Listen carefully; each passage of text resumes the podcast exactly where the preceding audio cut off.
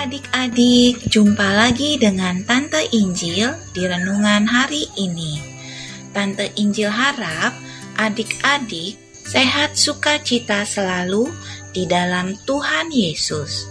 Sebelum kita mulai renungan hari ini, mari kita berdoa.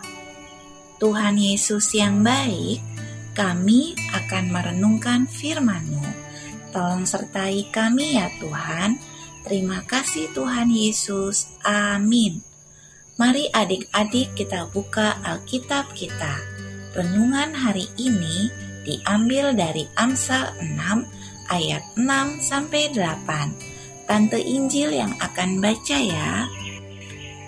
Amsal 6 ayat 6 sampai 8. Hai pemalas, pergilah kepada semut, perhatikanlah lakunya, dan jadilah bijak.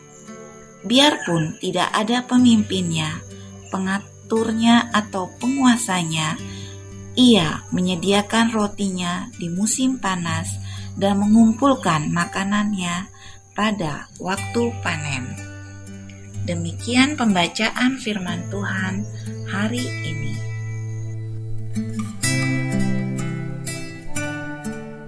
Hai hijau, apa cita-citamu? Jadi peneliti di NASA. Aku mau mengembangkan pesawat supersonik yang bisa membawa manusia bepergian ke luar angkasa. Wow, keren!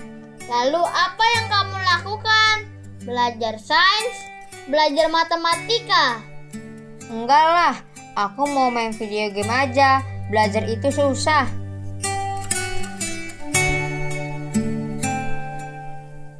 Wah, adik-adik, Tante Injil berharap sekali adik-adik tidak seperti si hijau ya, yang punya cita-cita tapi tidak mau belajar atau berusaha.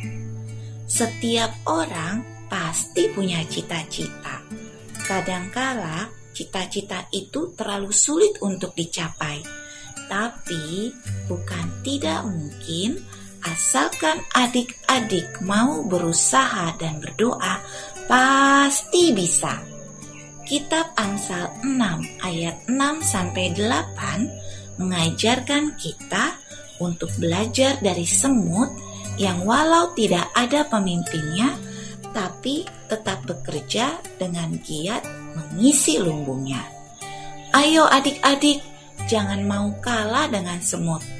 Adik-adik harus giat belajar meraih cita-cita ya dan jangan lupa berdoa.